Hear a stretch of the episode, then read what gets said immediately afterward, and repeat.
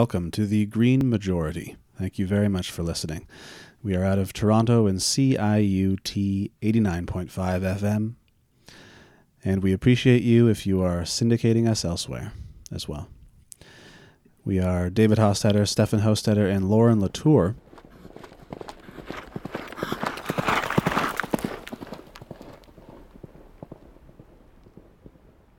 After our mad climate news and climate studies from around the world, and a look at Justin Trudeau versus Mr. Joe Biden, our New York correspondent Amir Jindali is going to interview Cambium Carbon about wood.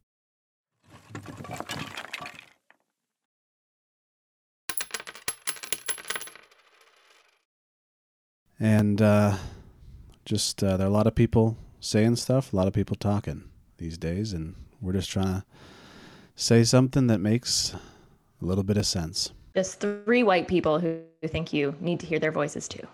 Yeah, three more white folks who thought they'd say a thing or two. Speaking of which, Lauren, you wanted to say something about that documentary you never watched. yeah. This week, I've been thinking about that documentary that uh, people are talking about online. Uh, Seaspiracy. It premiered on Netflix. Like David said, I haven't actually watched it yet, and I fully have no intention of watching it.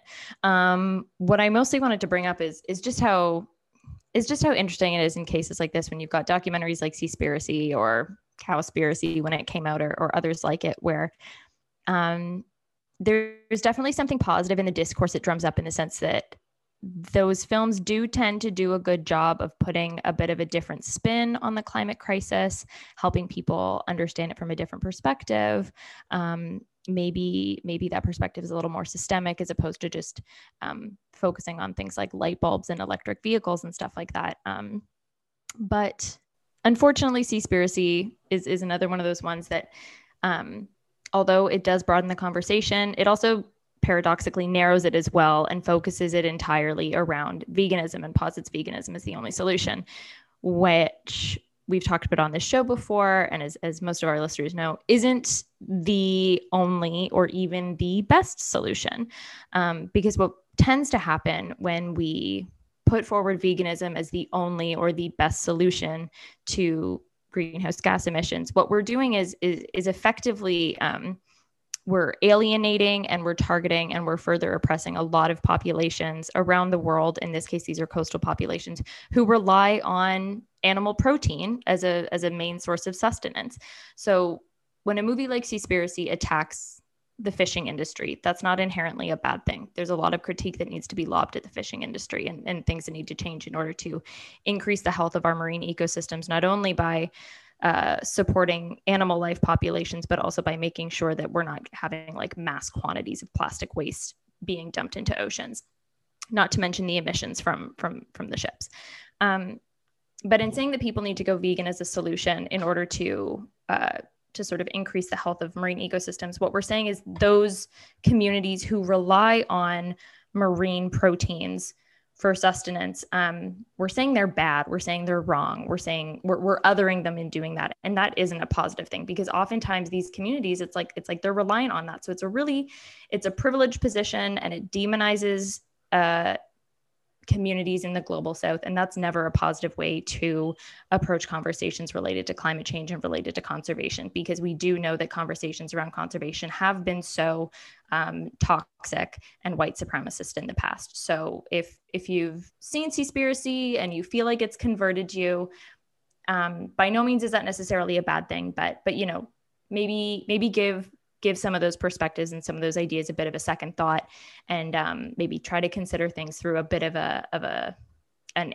anti-white supremacy anti-colonial lens when you're maybe having conversations with friends or having conversations with yourself about the merits of veganism as a solution for climate action.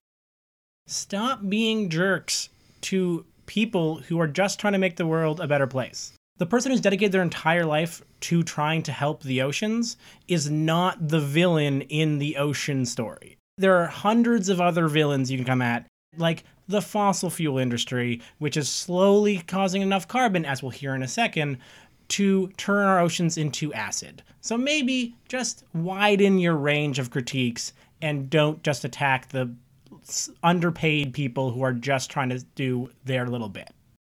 Yeah, if you have a problem with someone's praxis or theory, maybe have that conversation internally unless they're doing something really damaging and they need to be called out publicly. But but in this case yes i agree. I don't think these organizations and the individuals working for these organizations need to be called out.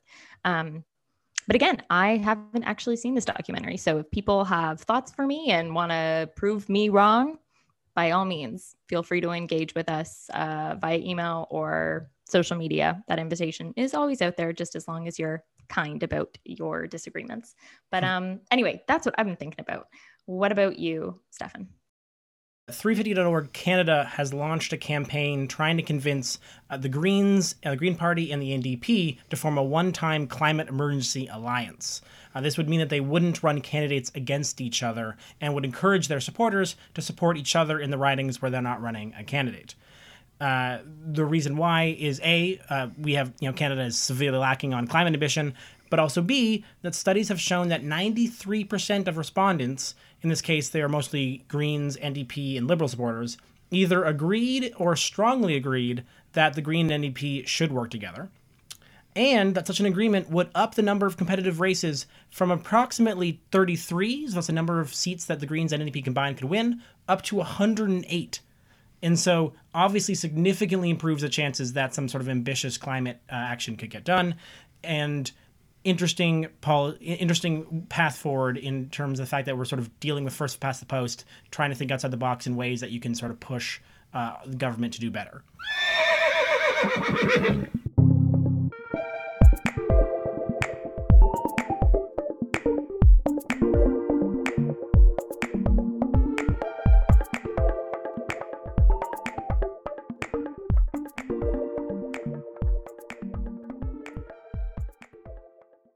Way out in the Pacific Ocean, the Solar Observatory at the Mauna Loa volcano in Hawaii is an ideal place to study greenhouse gas levels in the atmosphere because it's far away from cities and industrial sites whose emissions could skew the measurements. We reached another milestone in human history just a few days ago when, on the 3rd of April, the Mauna Loa Observatory measured a daily average of 421.2 parts per million of CO2 in the atmosphere. For around a million years before the birth of our fossil fuel charged industrial society, carbon dioxide concentrations in the atmosphere never went above 300 parts per million. 350 is considered a relatively safe threshold for human beings. Thanks to the last 150 years of heavy fossil fuel use, the Earth reached 400 parts per million in 2012. We hit 415 in 2019, and now we have for the first time marked over 420. Our science tells us that uh, atmospheric CO2 concentration uh, was 7,000 parts per million when life began flourishing on Earth 500 million years ago, but there were, of course, no human beings at that time. The last time CO2 was over 415 parts per million, over two and a half million years ago, Antarctica was covered in plants and sea levels were 10 to 20 meters higher than they are today. This is why it's feared that the climate crisis, as it has advanced thus far, is the Earth only just beginning to catch up to the real level of warming we have already sent into the system.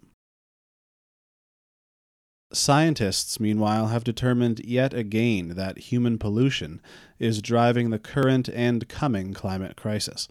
Scientists had previously observed the globe growing warmer as greenhouse gas emissions rose, had proven the greenhouse gas effect, had developed global models that fit consistently with trends over the decades, and had directly observed the trapping of heat from greenhouse gases in local instances.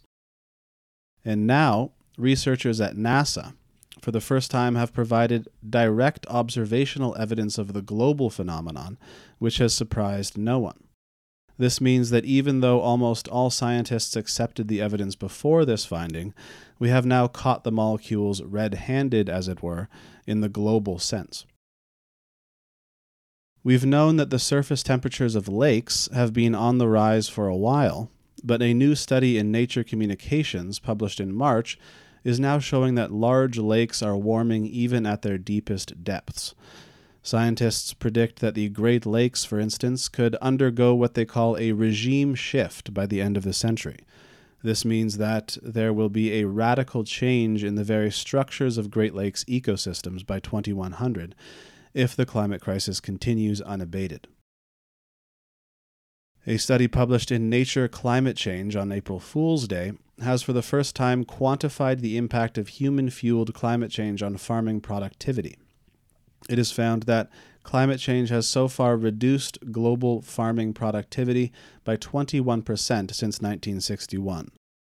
In Africa, Latin America, and the Caribbean, the reduction has been between 26 to 34 percent. Global farming productivity has, of course, been growing a whole bunch since the since the 60s, but this shows how much climate change has, has been slowing down that growth. The ways that agricultural productivity has grown through industri- industrialization and biotech has, of course, also made climate change worse, and farming globally is becoming more vulnerable to the climate crisis as it unfolds. A study from late March, published in the journal Springer, is showing that if we were to hold industrial meat and dairy producers to the same level of responsibility that the Paris Agreement has attempted to hold countries to, at least two producers would be responsible for cutting more emissions than the entirety of the country they operate from. Under this rubric, the study finds that Fonterra in New Zealand and Nestle in Switzerland would, quote, make up more than 100% of their headquarter country's total emissions target in the coming decade. The study also finds that big meat and dairy companies have relentlessly lobbied against climate action while very slowly making meager emissions pledges of their own.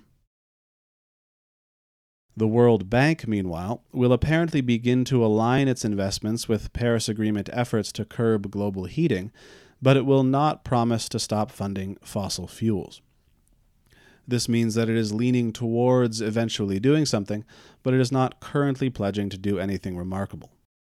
The World Bank is technically part of the United Nations, and it is the largest provider of climate finance to developing countries. A total of 188 countries lend money to the bank, and the United States controls the largest chunk of it.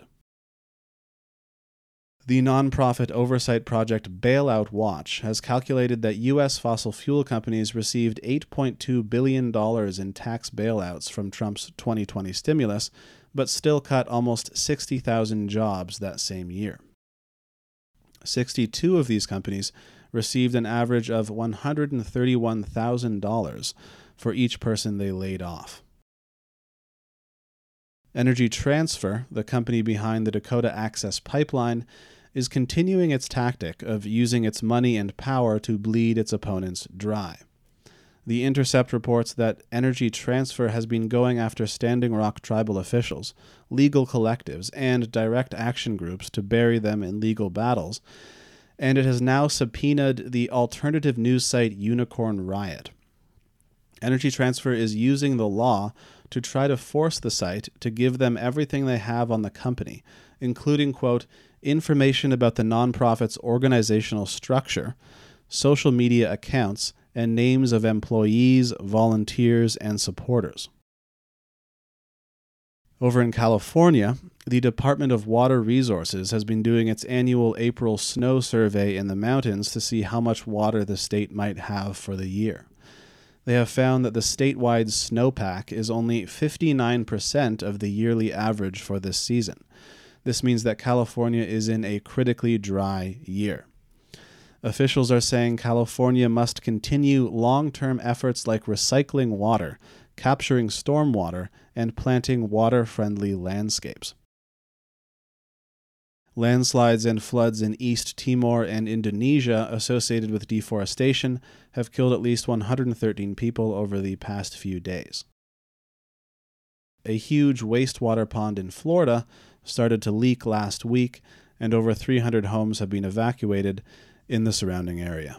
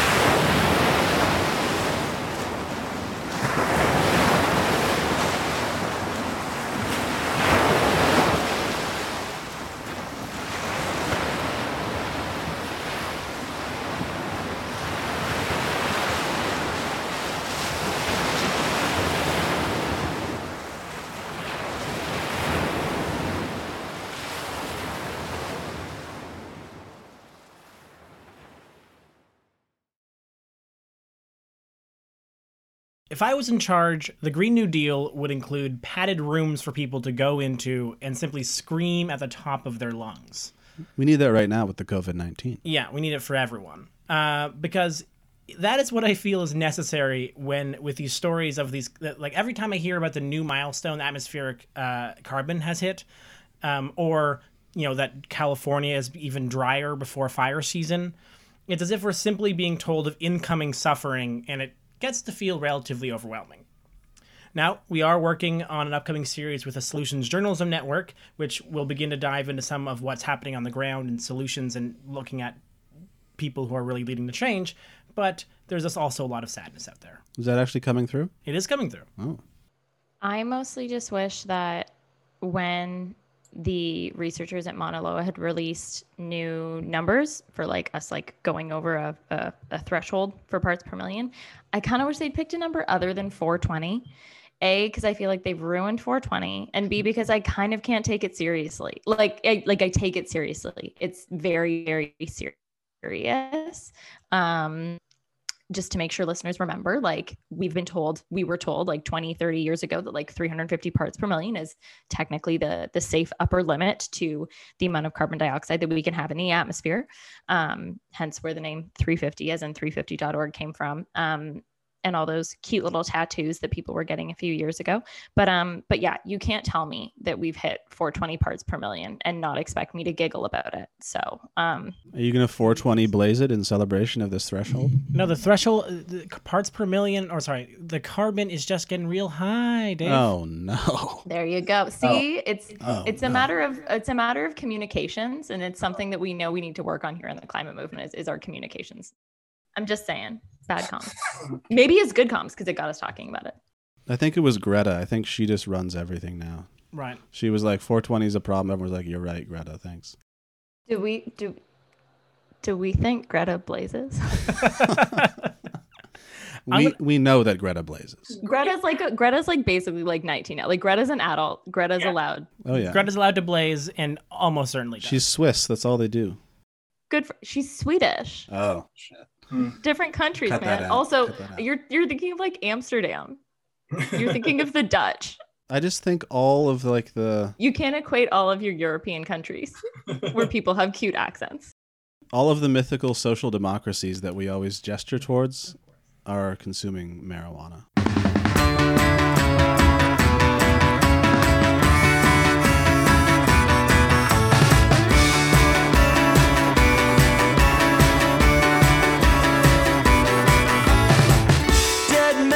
A desert grave cry out, Him there, that's Spartacus. But you're going to art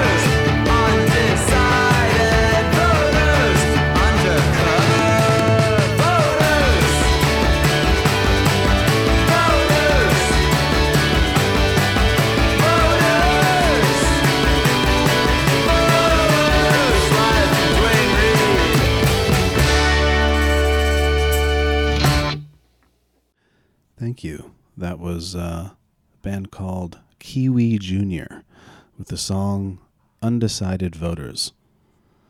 Thank you very much, Kiwi Jr.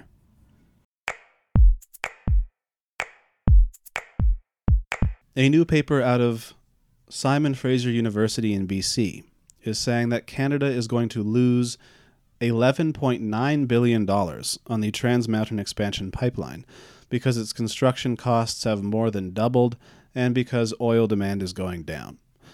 Critics of the study are arguing that Canada is going to sell the pipeline anyway, ideally to First Nations groups, and that oil demand has already almost returned to what it was before the pandemic began. Some Canadian climate people are pointing to Joe Biden's proposed $2 trillion infrastructure plan for the states and saying that Trudeau needs to do something like that. Biden's American Jobs Plan would spend $213 billion on energy efficient affordable housing, $174 billion on electric vehicle transition, uh, $100 billion on power grids, 85 billion on public transit, 35 billion on clean tech, 16 billion on hiring oil and gas union workers to clean up dead wells and mines, 10 billion dollars on a civilian climate corps, make utilities acquire clean energy, and eliminate what fossil fuel subsidies he can. Biden wants to raise the corporate tax rate to 28% to help pay for the investments, but this raising to 28% only brings the U.S. corporate tax rate halfway back to what it was before Trump slashed it by 14% in 2017. Biden is also calling this a once in a generation investment, but this proposal will not fix the vice grip that ridiculously powerful corporations have fixed around American society. Biden's Treasury Secretary Janet Yellen is at least talking about creating an international minimum corporate tax rate so that corporations can no longer pit countries against each other to see who will lower their taxes the furthest and earn the graces of the corporation's presence. Progressives in the United States are saying, meanwhile, that Biden's plan isn't good enough, is not spending nearly enough money to meet the problem at hand. And in Canada, if we just point to what Biden is doing and say that we want that, we will probably be pointing towards a happier continuation of neoliberalism, and any Canadian impetus for a generous, ecologically sound, and fair society will not be very strong if we rely heavily for our power on the example of the United States. I want to point out that if the Canadian government was going to try to do anything that would match something like this, they would have to invest $200 billion. I believe the last climate plan was $15 billion. So, a bit of a ways to go. It's a, it's a level of ambition that we are all absolutely nowhere near. Uh, and so, while the plan is certainly not everything, it, as it's about half to maybe a quarter as big as the Green New Deal proponents were hoping for, it still means that the Biden administration is far out ahead of our supposed climate champion prime minister. Secondly, the plan includes $80 billion for trains, outside of the $85 billion for public transit infrastructure. And honestly, I just like trains. And so I'm excited about that fact. Uh, it's and and it's good. You know, you'll remember the conversation that we had uh, now about a month ago with Stay Grounded uh, from Germany, and this is exactly the kind of investment you need. Actually, you need a much bigger investment, but it's the beginning of investment you need to actually try to tackle air travel. Although I will also say it includes $25 billion for airports. So, not all rosy here. Uh, but to me, the biggest takeaway is that this plan, while still being huge, is a trillion dollars smaller than what was being considered like two weeks ago. And interestingly, the plan that included the extra trillion dollar of spending, and I believe it also included some uh, ways to increase taxes on the wealthy, was actually more popular than this one is. Which seems to show quite clearly that people desperately want a government that actually does things. And seem to also want a government that's committed to trying to solve the incredible income inequality that we've let run rampant for the last 50 years. But primarily, do things. We need the government to do things.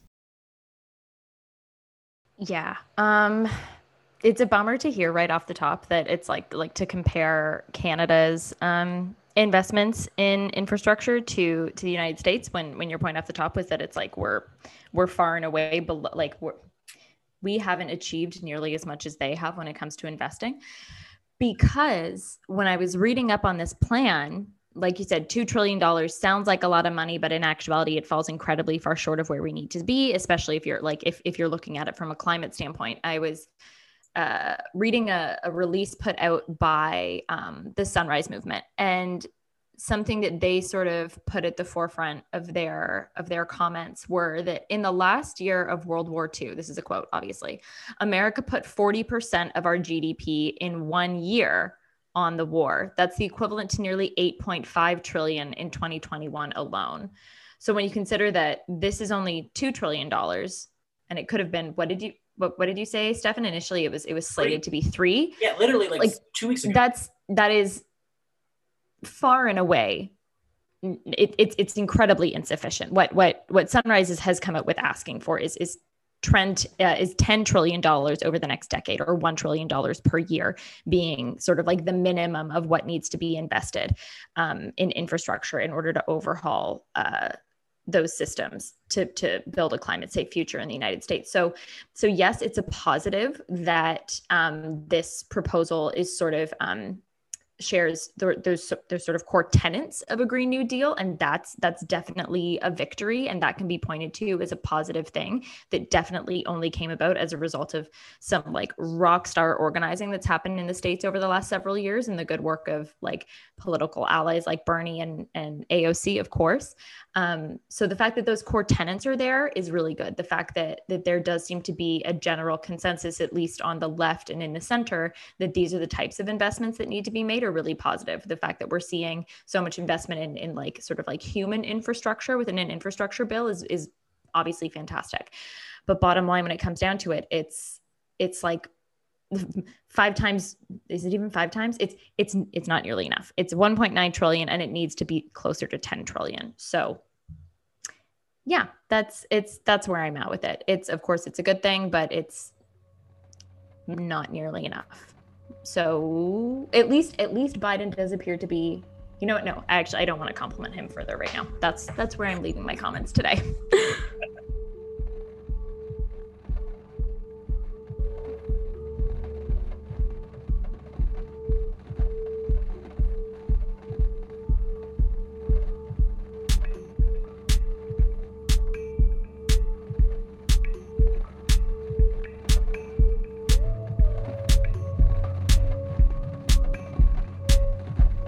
Thank you for listening to The Green Majority.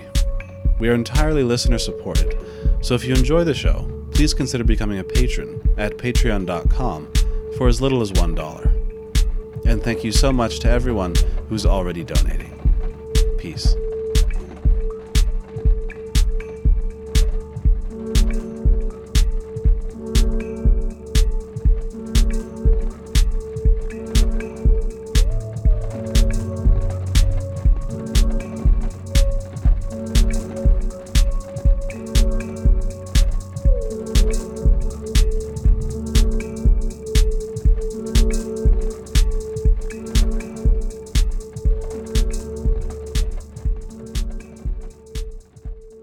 As we mentioned earlier on the show, uh, we are about to jump into our first interview with our New York correspondent, Amir Jandali, who this week interviews Theo Hooker from Cambium Carbon on their work to support the creation of a more circular economy within urban wood. We join the conversation in progress. The first voice you hear will be Amir's. So take it away, Amir. I'm really excited about how we all are different nodes in the system. And it's like there's no single isolated issue right? Like it's all one big web of issues and we all happen to find ourselves at different intervention points in the system. And and you theo today are coming to us from cambium carbon and your hashtags your words are in uh, diverting lumber waste, creating new markets, and and that's distinct from other people that I've talked to just in passing. So I'm I'm excited to hear more from you. How would you describe what you do to someone who's never heard of you before? Good question. I mean, in the realm of sustainability, we're using a would be wasted product and finding the best use for that. That's the simplest terms. More broadly, like we are trying to reimagine the incentives around tree care and maintenance and removal. So right now across the US, millions of trees come down and a lot of those just go to landfill because it's easy to do and usually the cheapest option. So basically, you know, we want to restructure how people think and value our trees and this really valuable natural resource that we have. Okay, so Cambium Carbon is a system, is a market, is a service, it is a community, it is a blank. I'd say, yeah, E, all of the above. Okay. Basically, in our in our work, so we we've been gotten some great support early on from the Arbor Day Foundation and the T, the Nature Conservancy to explore uh, what we're doing, basically needs assessments with cities across the U.S. So right now we're working in New York City, Denver, Eugene, Oregon, and Pittsburgh. Mm. And basically, this is a first step of understanding, you know, in the urban wood ecosystem, who are the players that are involved in each city, what's going on, what's worked, what hurdles and kind of challenges are they working with now, and and basically what we found is in every community across the country, you're going to have urban wood utilization. So people who are taking trees mm. in the fallen city, turning into into some sort of project product the challenge is that those folks, to no fault of their own, you know, they're woodworkers and they love working with the wood. They're not, you know, politicians. They're not salespeople. They're not marketers. They're not, you know, PR experts, things like that. And so we found this really big gap between the actual supply chain and kind of aggregating and establishing that consistent supply chain with a broader market. You know, people, when they find out about it, love the idea of mm. urban wood. They love the story. They love the local impact. They love the aesthetic and the look of it. The challenge is to make that more accessible to a wider audience. So fundamentally, you know, we are looking at this as a two-sided marketplace, connecting these mm. folks who may have some interaction right now, but are not utilizing that to the full full extent of the possibility. Okay. So if you were to summarize the problem you're solving, it sounds like it's multifaceted, but go ahead and spend a moment on that. What is the problem that you guys are solving? Yeah, absolutely. The problem is that this would be wasted resource, as with many wasted resources, is fragmented, disaggregated, and, and has a lot of players in that system. So first and foremost, we are formalizing a way to best use that material and connect it to people who would actually use it. And define the material. Urban wood waste. Okay. What is urban wood waste? So you're looking out your window right now. Do you see yes. any trees? Uh, I do. Yes, I see about seven. Awesome. So every year in cities across the U.S., like those trees get routine maintenance from city parks crews to the forestry division of certain cities or contractors, you know, landscapers, things like that. Some cases, those trees have to be removed either from storm events or disease or natural causes. Where that wood goes is what we're talking about. So, okay. urban wood waste is the journey after that tree comes down. So whether that is taken to a landfill or turned into mulch for a local playground, mm. or in some cases, we found that there are burn piles. So people cut those trees down mm. and just go and burn them because, again, simple and easy. So urban wood waste, wood that comes from urban areas after it's removed. Okay. And so when we talk about diverting wood waste, the first place that my mind went to was lumber yards or places that are producing large quantities of that. Mm-hmm. You are now expanding what I'm re- how I'm relating to to wood waste, not as just from the lumber yards or the mills, but to something even that might happen in my neighborhood and maybe for example like pallets from I guess what does the spectrum of urban wood waste look like? Great question. And I think there, there are a number of different uh, categories there. So the example I gave of the tree outside your window, that's called what, what we call fresh cut wood waste. Great. So a living tree comes down, what happens next? There are other opportunities or avenues like deconstruction wood waste. So with our work in Baltimore and the US Forest Service, the city of Baltimore, a lot of local players have been working there around using the deconstruction of Baltimore row homes as an opportunity, not only to recycle that wood that's been in there since, gosh, like over a century ago, or or you know something like that. But also as an opportunity to create meaningful local jobs uh, in those communities as well. So that that's like deconstruction wood waste is that another category, and then that repurposing category, pallets, planks from shipping containers and things like that to uh, to separate shipments. Those are that that's another category as well. Okay, and then so given those categories, how do you fit in? So we are focused mainly on on the fresh cut side of things, and I think across the board deconstruction or another word like reclaimed wood you know you might think of like uh, there there are a lot of companies now who work with almost like barn wood mm. they're like reclaiming old barn wood right make, you know that's that's sort of a, a product category now or specifically new york city there's a lot of work being done around old water towers and repurposing the wood from those uh, to, to tell the story to make beautiful pieces things like that but again we're focused more on the fresh cut uh, side of things Okay, spend another moment on that. How how did you find yourself as as we were talking at the beginning? You know, there's a whole system of interconnected issues. How did you find yourself in the fresh cut category, and what does that look like for you? Yeah, the so it kind of started one of our co-founders and ceo ben christensen he was working at the world resources institute on their carbon policy team and basically looking at okay what what needs to be true from a federal level to do what needs to be done to address climate change in the US. Mm. Within that, they a lot of their research centered around natural climate solutions. So that's basically using these natural processes to combat climate change, which, if done and explored to its potential, can alleviate up to or mitigate up to 20% of US emissions right now. The challenge is that it receives about less than 1% of funding for development, research, and scale. So that's where they, they were circling in on. And within natural climate solutions, that's everything from reforestation to sustainable agricultural practices to rangeland management, things like that. Reforestation was the biggest category by far.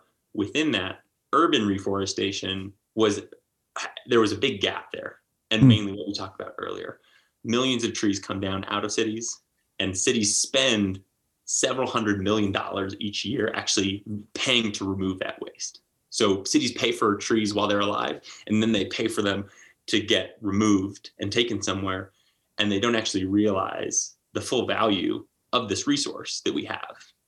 So that's where we where we really kind of zeroed in and since you know over the past year and a half or so really digging into that space and finding a real need not only on the city side to help understand what to do with this wood, but also on the private side of folks who are who are actively working with it, but struggling to connect it to larger markets and tell that full story. Okay. Spend another moment on environmental impact here in terms of some numbers. I, I wrote down 20% of emissions, but received less than 1% of the funding.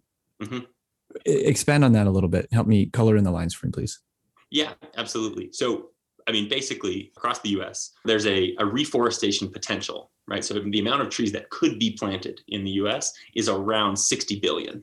And that's across 330 million acres that could reasonably mitigate around 180 metric tons of CO2. So those are a lot of numbers, big numbers that may not mean anything. But the real key key point there is that natural climate solutions like planting a tree, from what we have found, is one of the most straightforward opportunities to mitigate climate change. It's not a silver bullet, certainly, sure. um, but it's a key way to do that. And you know what we're finding within the urban forestry system. So 46 million tons of tree of wood and merchantable wood, so like that has value, mm. comes out of cities each year across the U.S. And that, if every foot, if every piece of that wood was utilized, mm that would be a $29 billion industry. Okay.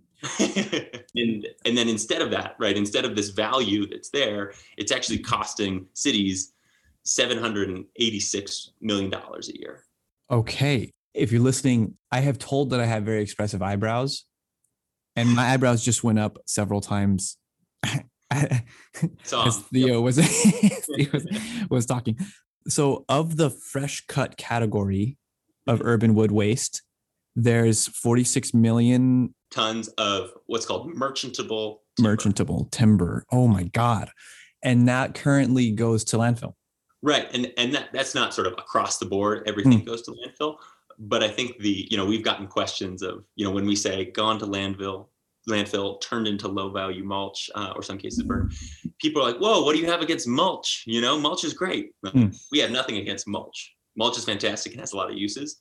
The problem is that there is a lot of wood that could be utilized at a higher value, but then is instead either mulched, sent to landfill, or something like that. Got it. It's also just about stepping away from the normalcy of sending something to waste, like reappraising its value and normalizing just repurposing across the board. So of merchantable wood, what do you do with it? And how do you how are you now working in the system to get some of this fresh cut wood, find it new homes or work with people to turn it into stuff? Is that how it works? Yeah. So so quickly on that first point of calling attention to this practice of sending something to landfill. You know, when we trees give us so much, especially in urban areas, and especially over the past year when we've a lot of us have spent a lot of time inside, that we are appreciating trees more and more. But rarely, you know, especially before I got involved in this, I didn't look at urban trees and, and wonder where they went and think about that life afterward. Right. Um, I think that the first part is sort of encouraging people to pause and look at this thing and this system and understand, you know, and, and question what, what's really happening. But to your second point of, of where what we do with that wood, first is understanding its best use. So of all that of that that 46 million that comes down, certainly not all of it can be turned into, you know, high value furniture or things like that. So it's the separating into its best use. Part of that is, you know, furniture or other higher value items. Part of that is sort of mid-level stuff, like more commercial applications, could be flooring, pan, like wall paneling, ceilings, outdoor benches, things like that. And then the lower volume or lower value, potentially higher volume stuff, again, that can be mulch, that can be turned into compost additives, um, biochar, which is a soil amendment, and um, other things like that. So we're really trying to th- see the full spectrum of uses and then connect each you know supply to its best use. Okay. So in practice, in each of these in the communities that we're working in, connecting with local millers who are already actively working in the space. So for example, in New York City, working with a number of local urban sawmills. So, you know, Tri-Lox Millworks is one option. Uh, Reclaimed Brooklyn is another one. NYC Slab is another. But folks, again, on the ground, already working in this space and understanding what their inventory is, what are their challenges, and how can we amplify their work. Okay. Is it, a, is it connecting them with new projects? Is it helping them with some PR and communications around their work and understanding basically what are the gaps in the system that need to be filled and how can we plug in? Okay and that's from the diverting the waste standpoint. Correct. And you also have this the yin to the yang which is making sure new trees are planted. Correct yeah. Okay can you spend a moment on that? Absolutely. So you know to complete this circular economy that that's a key part of it and so all revenues or uh, a portion of revenues and profits from those sales then fund new local tree planting in those same communities. Okay. And you know what we found basically in every major metropolitan area across the country, if you go back 20, 30, 40, 50 years, our current levels of urban canopy cover, so the amount of trees that a city has, varies based on neighborhoods, right? That makes sense. The challenge is that the lines of canopy cover, so a community that might have more canopy or more trees than another, typically fall on socioeconomic lines. And going back to the mid 1900s, mm. typically fall on lines of communities that were redlined as well. So wanting to focus those tree planting efforts in communities that haven't that have been typically left out of those conversations. Okay. See, now you're just blowing this up into completely new dimensions that is it's actually quite liberating and refreshing to hear you talk about this because we think that again to this theme of no issue is isolated and the environmental crisis and the racial crisis are one and the same. And that's so in, it's so illuminating to hear you say that. How do you communicate that? Hmm. Or uh, uh, what does your communication look like rather? Let me ask you that so I guess the most helpful example would be to use one of our current uh, projects right mm-hmm, now mm-hmm. Baltimore. Uh, so we're working with Towson University, a small small university outside the city. They have a new student building coming in. we're getting them some urban tables, urban wood tables, some urban wood countertops for that building. Those proceeds will then help fund a planting project with the Baltimore Tree Trust, which is a local planting and workforce development organization in the city. Uh, and we actually have that scheduled for May. Uh, Fantastic. This year. And basically, you know, the Baltimore Tree Trust is they obviously take care of the planting, but they're also very community centered and tied in there to create the job pathway, pathways and trainings to create a viable employment stream out of, you know, in this system as well. Okay. This is great. And you were actually, this was about to be my next question. Give me a story about how it all comes together. So you just started painting a picture for me. And as we round this off, our conversation, which I don't want to do, map this out for us mm-hmm. as as best as you can, given there's no visual component here.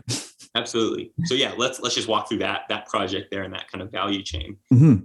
So in Baltimore, they're one of a the more progressive cities in the U.S. in terms of urban wood utilization. So that basically means the city has driven a lot of efforts to develop the urban wood program in the in the city.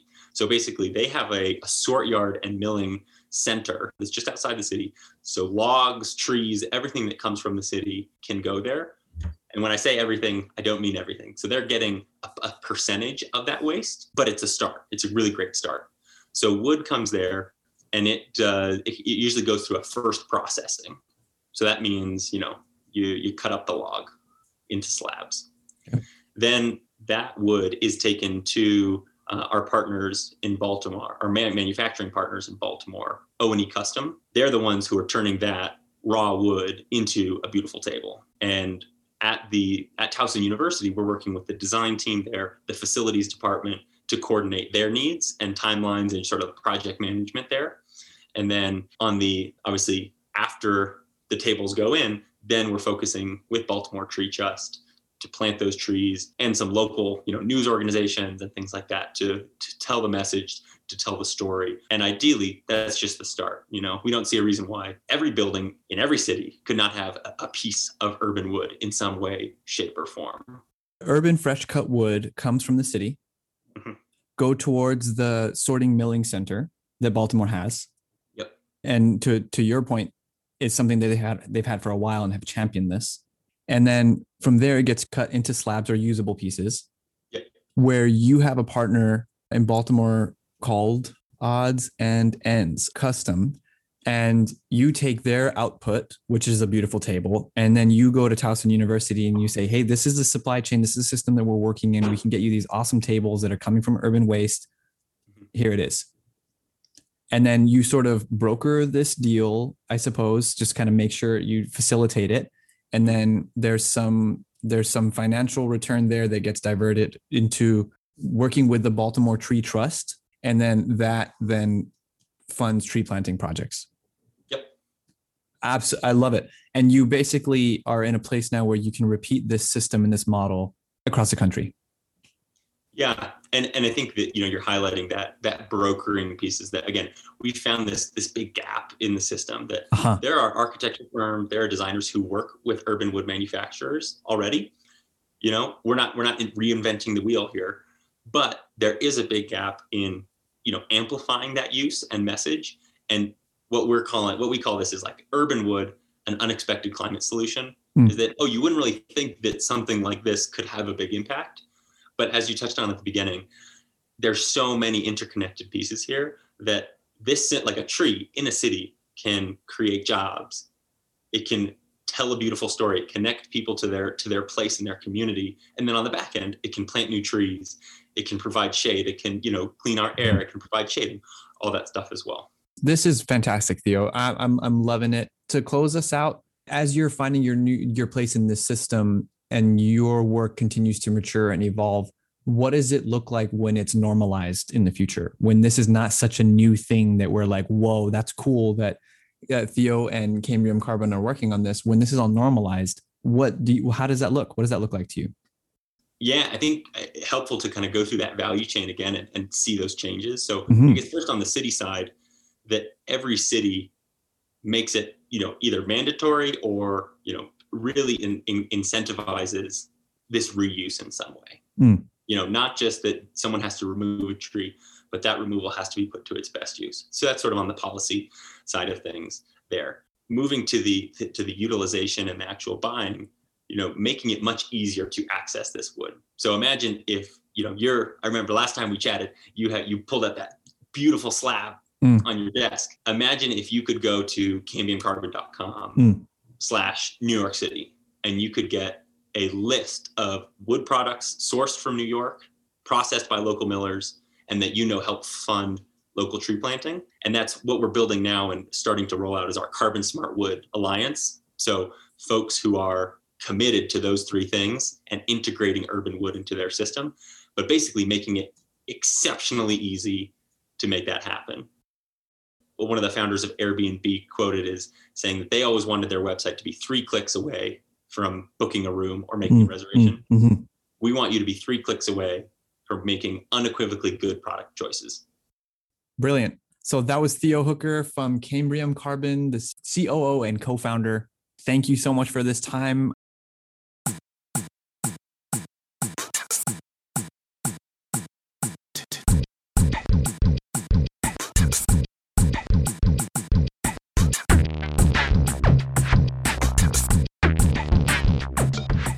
All right, listeners, if you have stuck with us this whole time and you've listened to the whole show, we would truly appreciate it if you would take a moment to rate and review us on Apple Podcasts or wherever it happens to be that you're listening. Rating and reviewing helps not only spread the word about the show, but it allows you to pass along to us your valuable feedback, which we promise to take into consideration going forward. Thanks so much for listening to The Green Majority. We'll see you next week.